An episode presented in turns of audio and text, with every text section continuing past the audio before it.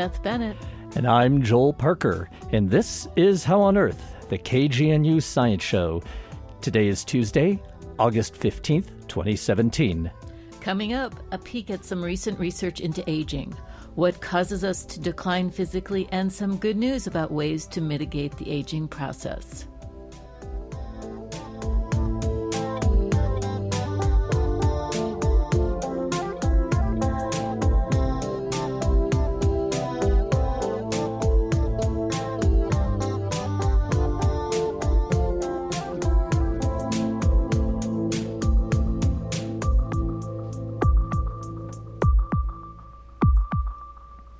We begin with a look at some of the recent news in science.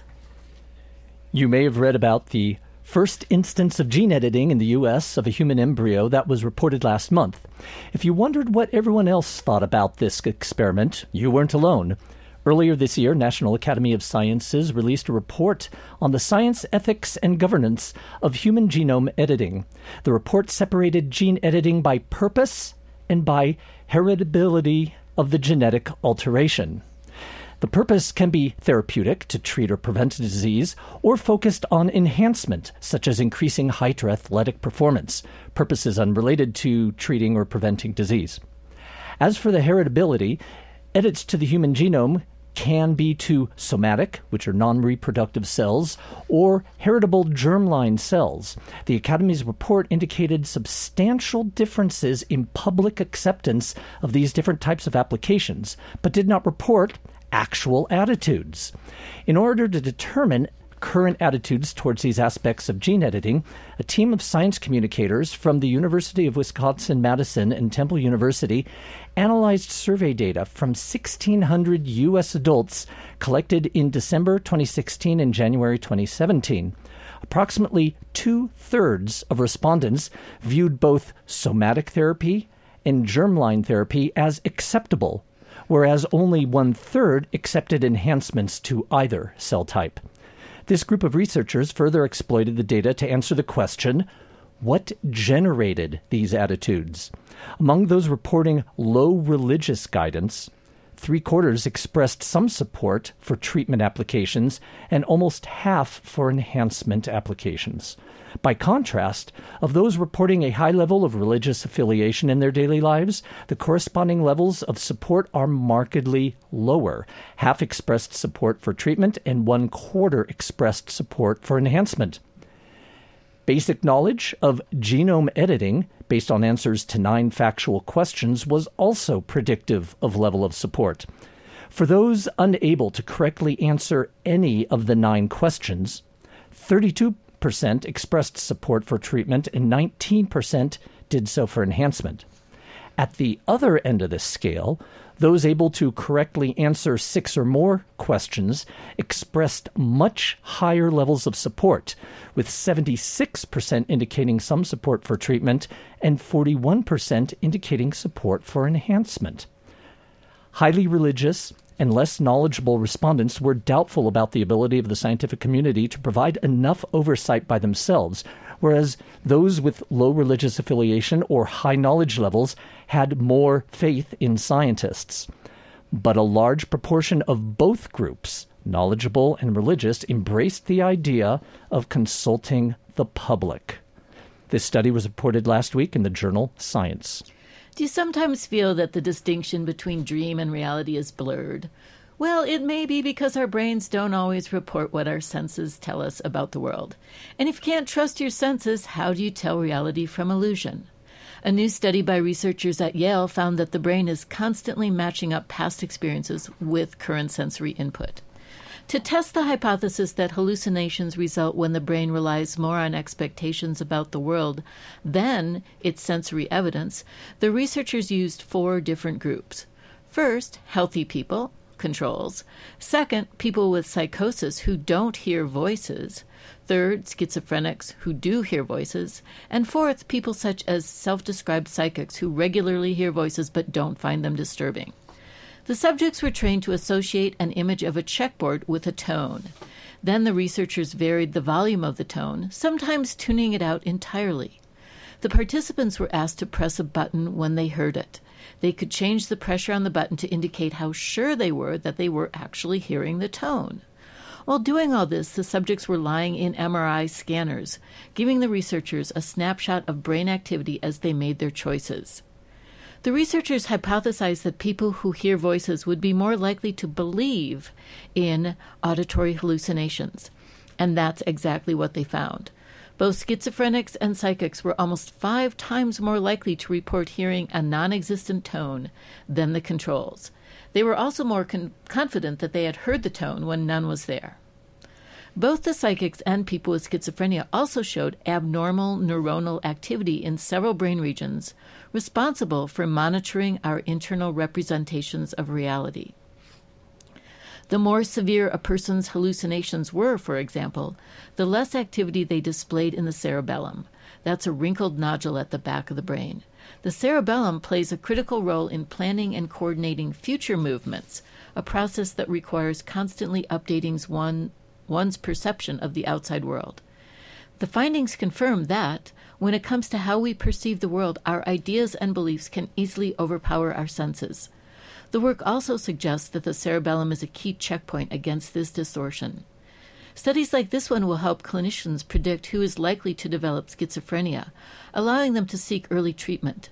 These results could also direct experimental therapies such as transcranial magnetic stimulation, which suppresses or boosts brain activity in targeted areas through electrical currents.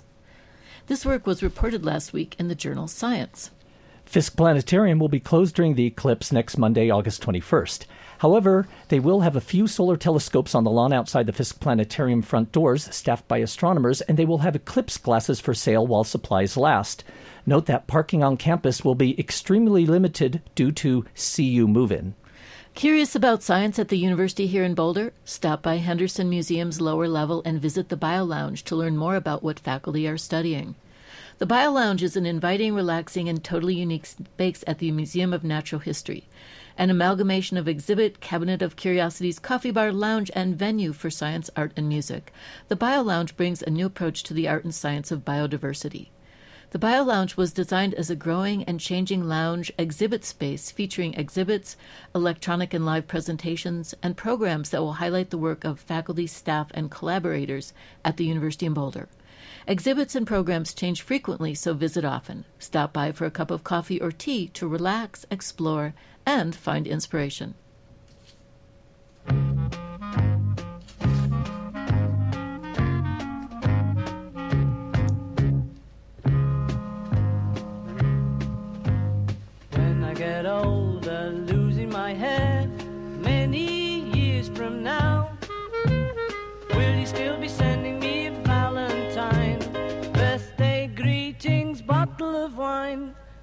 Out till quarter to three, would you lock the door?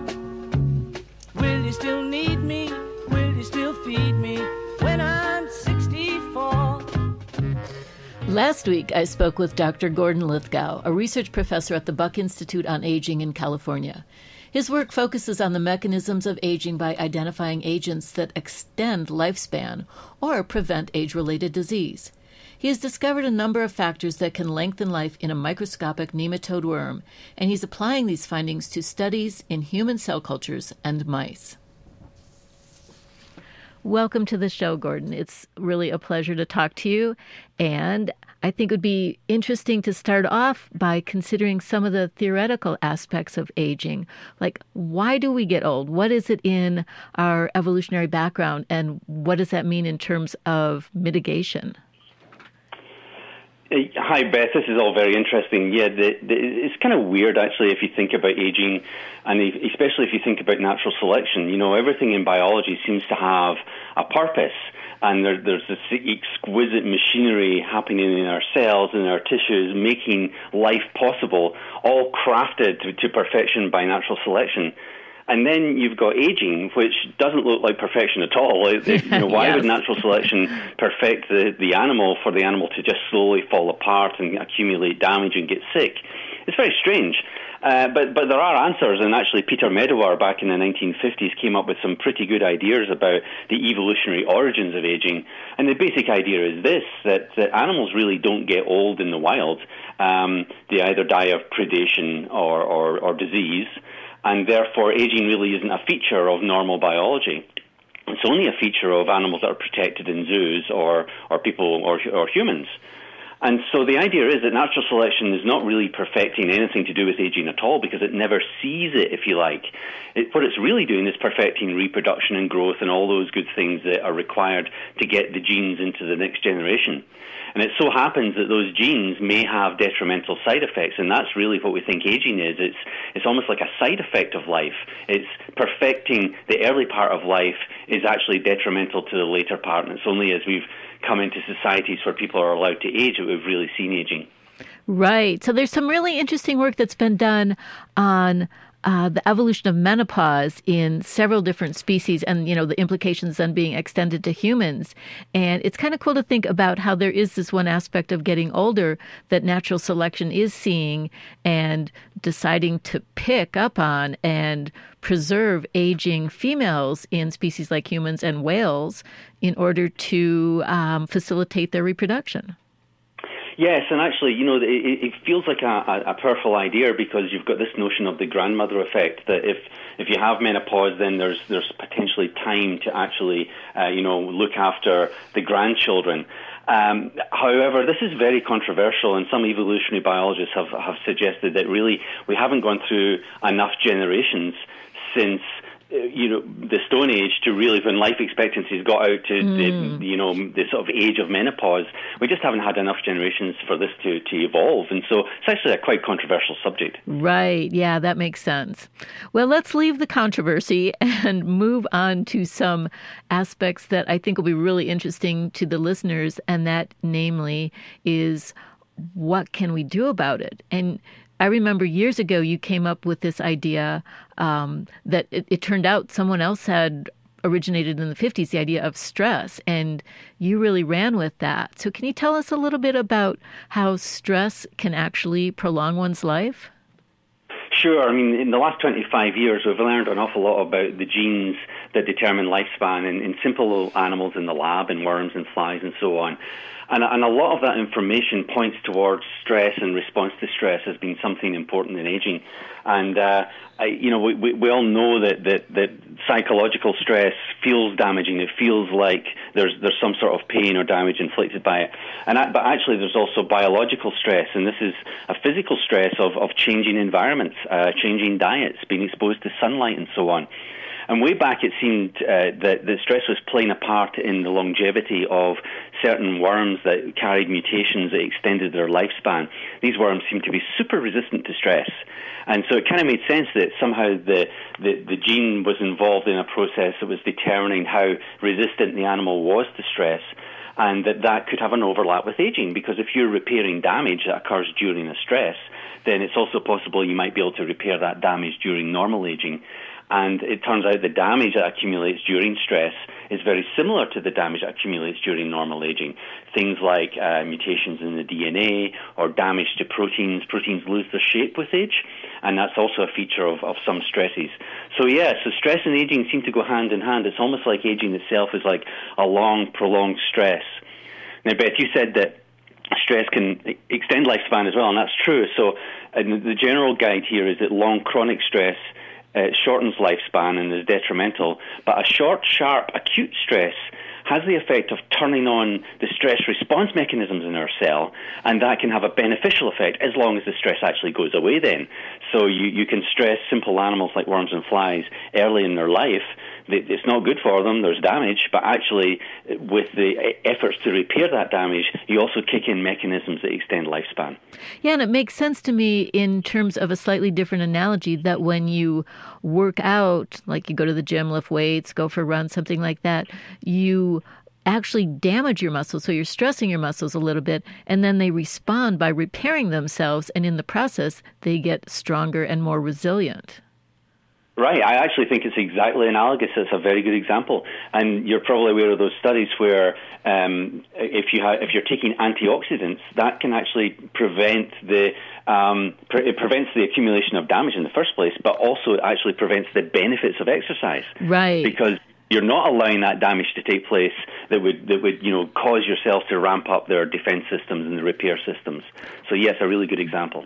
Yeah, and that's a really powerful outcome that you just mentioned about the antioxidants because that's indirect or circumstantial evidence that it's really uh, or these reactive oxygen species or these um, these products of the use of oxygen in our tissues that are some of the most damaging or potentially stressful ingredients that we have to to deal with. Yeah, and, and, you know one of the powerful ideas again from the the fifties for for aging was the idea that aging was the result of the accumulation of molecular damage from these oxygen radicals and uh, it's actually been quite a difficult mechanism to tie down. And there are some conflicting studies, but but I, I think when when it all you know comes home to roost, I think I think we'll find oxygen radical chemistry is really important in the aging process, and also actually important in lots of the chronic diseases of aging. And I think this is an important point that aging itself is now increasingly be seen as a cause of, of chronic diseases like cancer and Alzheimer's and sarcopenia and, and so on. And and it's a common cause, and that's that's, that's kind of interesting. And so it may be that the, the common mechanism is to do with uh, oxygen radical chemistry. Yeah, and we're kind of stuck with that because we have to breathe, so we have to deal with these things. So if we can find behaviors or um, interventions that will lessen that effect, then it it it's such a benefit. I mean, it cuts both ways. We get to do, we get to live like we need to with oxygen, but we can extend our lifespans and be healthier. Yeah, and I, I think many of the interventions that we and others uh, at the Buck Institute are, are discovering that, that, that slow down aging or prevent an aging pathology, I think a lot of it boils down to preventing the accumulation of, of damage. And, uh, and it's, it's kind of like one way to think about it is, is um, cellular or organismal homeostasis you know, because we, we have all these mechanisms that try to repair damage and try to restore whatever changes happened in our bodies back to normal. And as, as we age, it appears these homeostatic mechanisms are degraded, uh, you know, over and over. And when we end up where, where our tissues and cells are very vulnerable to the damage, and, uh, and as a result, we see both the, the aging process and the disease pathology come on hand in hand. Right. Yeah. So it's interesting all the the ways that you have been working on in terms of testing interventions. So um, Uh, you use this little tiny worm called C. elegans. And I think people need a little convincing to believe that experiments that are done in worms can have any relevance for humans. Yeah, and actually, when I started working on, on C. elegans, I, I suspected that we, we would, would not find things of significance to humans, but it was, it was just really interesting. The reason we work on this tiny worm is it only lives for about 20 days, and so you can do lots of experiments on aging and find lots of genes, as, as many researchers have done over the last couple of decades, that determine the lifespan. And shockingly, you can double the lifespan of the organism, you can increase it fivefold, 500%. So there's been a lot of exciting work done on manipulating aging there. And it, actually, it turns out to be relevant to humans, and it's a bit of a surprise. But genes that were first discovered in the worm determining that 20 day lifespan, well, variants of those genes have been found in humans to um, be involved in whether you, you, you progress to being a centenarian or not. So, certain forms of these genes are associated with extreme long life in humans. And and you know, I, I think actually aging is such a fundamental process that you can almost study it anywhere. Anywhere that the system that's any biological species that's aging, it's relevant for humans because it's just one of those conserved fundamental processes. Uh, and it, it, it turns out that many of the chemical compounds as well, and this is something we've moved to more recently, where we're looking for chemical compounds that slow aging in, in the tiny worm. And many of those compounds are, are known to affect aging in, in mouse models, for example. So we, we, we think that we're doing work that's actually very relevant, which was, as I say, quite a surprise to me. Yeah, and this is a great organism to use for screening because since we do share so many of the genetic pathways and and they're so teeny you can put a single worm into a tiny little almost microscopic petri dish and so you can test thousands of different compounds in a very short That's period right. of time. In fact, we tested over 30,000 compounds diverse chemical structures for, for structures that would uh, increase lifespan in the worm, and we found scores and scores of these compounds. And uh, you know, with some of them, we, we go further, and with our colleagues at the at the Buck who work on disease models of, of aging, uh, we can we can look at whether slowing aging also affects disease onset. And so, just uh, an example we published a number of years ago was an amyloid binding protein uh, compound. So this is a a compound that binds material, proteinaceous material associated with Alzheimer's disease. This compound was discovered in a worm to slow aging. But when we looked in mouse models, and these are two unpublished studies, uh, but, but our colleagues Simon Melov and Julie Andersen looked at both osteoporosis in mice and Parkinson's disease in mice. And the preliminary data is that actually it protects against both those diseases. And this is remarkable because the worm doesn't have bones and it, it barely has a brain with 300 neurons. But you find something that, that targets aging itself, and the possible outcome is that you've actually been able to prevent age related diseases. Right. So it, it, could be a rare example. It might not happen again, but it, it's kind of exciting because it, it really suggests to us that there's a way to find possible new therapies or preventions for you know important human diseases, but you can start with something like a tiny worm or a fly or, or a human cell in culture, and as long as you, you target that fundamental aging process, then there's a possibility you're you're going to prevent different diseases. Yeah, that's like, truly amazing. Yeah, I mean, I like to think about it like childhood diseases a hundred years ago, where we, we, we eventually worked out that uh, you know all of the infectious disease was caused by just that, was caused by microbes. And once you've got that understanding of multiple diseases all caused by one thing, you can come up with general strategies like vaccines and antibiotics. And uh, and suddenly, you know, you've got all those infectious diseases of childhood really eradicated for the most part in developed countries. And it may be that we're kind of at that point with aging where we've we've discovered that, that a lot of human diseases are caused by this one thing called aging, and we may be able to come up with general strategies now that, that targets multiple disease states. Right, right. So, are, do you have plans in the works for extending some of the uh, studies that you've been doing in worms to mouse models? Yes, we, we certainly are doing that right now. In fact, beyond that, our, our colleagues um, at Einstein and the Mayo Clinic and beyond are, are talking for the first time about clinical trials on aging itself, and and this comes in part from the realization that some drugs are already out there, and the, the example that everyone's using right now is metformin. Right. This is a it's an anti-diabetic drug, but um, it, it, some studies emerged that people who are on this drug were actually living longer than people without diabetes. And so there's been some, some work into the incidence of diseases within this group. And there is a, a, serious effort now to conduct a clinical trial on metformin and looking at a, a disease events. You know, so if, if you're on metformin, are you actually protected against Alzheimer's, Parkinson's, you know, cancers, uh, cardiovascular disease, and so on? So a wide range of age-related diseases. So that's a very serious proposition that, that people are raising money for right now to actually test whether a compound, again, discovered in animal models, and this one happens to be a, a, a known a, a drug, a well-tested, safe human drug.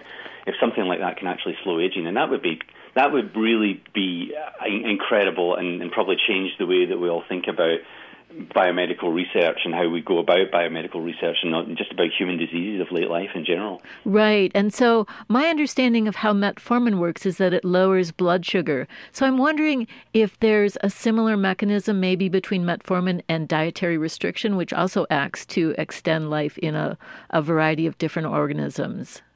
Uh, absolutely, and that, that's certainly what people are thinking. And it's not clear if dietary restriction works in humans. There have been some studies suggesting that, that there are at least changes in physiology that, that might be consistent with it, and there may be some dangers as well. But but but yes, that's right. That if you have a compound that, that is mimicking diet restriction, then it's likely that you would be protected against num- a number of diseases. Right. So I saw one of the, the works that you did. Well, there were several that were really interesting. One was on vitamin D, and the other one was on iron. And I find this fascinating that iron, this is something that we've been told for years we should have more of in our diet, and everything's enriched with iron. But it seems like in the worm, iron is actually has uh, some counterintuitive effects. Yeah, actually, what what we see happening there is that iron shortens the lifespan of the worm. Uh, and and also um, it, accelerates aging pathology. So so the the changes in, in proteins during aging, this loss of protein shape that I mentioned earlier, that's accelerated greatly accelerated if you're feeding an iron-rich diet to the worm. Now, unfortunately, like many things, iron's absolutely ne- necessary for life, so we can't go on an iron-free diet. But there are certain circumstances where we should be thinking about it, and, and one in particular is Parkinson's disease, and this, this comes from Julie Andersen's work again at the Buck, where she showed a number of years ago that um, iron was a critical factor in damaging the, the, the powerhouses of the cell, the mitochondria, and, and that led directly to the death of the neurons that are lost in Parkinson's disease, the dopaminergic neurons. And so when, when, when Julie's lab controlled the levels of iron, both by manipulating a, an iron binding protein and also with a drug that binds iron, they, they were able to show protection against Parkinson's disease. So yeah, it's it's it's like many things in life. You have to get the balance right, and, and there are certain circumstances where iron overload is, is really not a good idea, and it's probably true for other metals as well. Exactly right. So, Gordon, are there certain things you do in your life that are protective or predictive of longevity? Well, yeah, I mean, it, it, became really obvious a few years ago that, that exercise was not just about, you know, feeling healthy and being able to get up the stairs faster and so on, but exercise has profound effects on our physiology that, that are anti-aging. And uh, this is a, something that's really been recognized more recently is that uh, exercise itself can stop or even reverse molecular signatures of aging. Um, really powerful work, and that, that really suggests that, you know, that that it's very natural that we have a highly active life and it's highly beneficial. Um, so, so yeah, so I try and exercise more than I certainly used to, and, uh, and it's, it's much more serious proposition now. Um, but the other thing you mentioned vitamin D, and actually, um, you know, the, there are studies on vitamin D all the time. I think most people will realize that if, if you're if you're low in vitamin D levels, then you're actually at risk for a whole range of, of diseases. Now, it turns out these diseases are actually the ones we associate with aging. And, uh, and we discovered and published a, a, study earlier this year showing that, that vitamin D actually slows the aging process in the tiny roundworms, in the, in the C. elegans worms. And we thought that was intriguing, and we, we began to show this data and some other experiments to clinicians. And they got kind of excited because, in many ways, we, we didn't understand why vitamin D deficiency would result in risk to both say, cancer and neurodegenerative disease. I mean, the, the, diseases are so different from each other, there just seems to be no link. Well, we think the link might be aging. So if you're deficient, it's possible that, and this is purely theoretical for humans right now, but if you're deficient, it's possible that what's happening is that you're in the accelerated aging syndrome an accelerated aging rate, and therefore you're at elevated risk for multiple diseases. So it's it's an interesting idea that came out of the worm experiments, which again is always delightful when you find something that could be relevant for humans. But it's an idea I think some clinicians are taking very seriously. And so, yeah, I take vitamin D in the morning. oh, good. I'm glad to hear that because I do too. Great. well, Gordon, this has been fascinating. Unfortunately, we are out of time.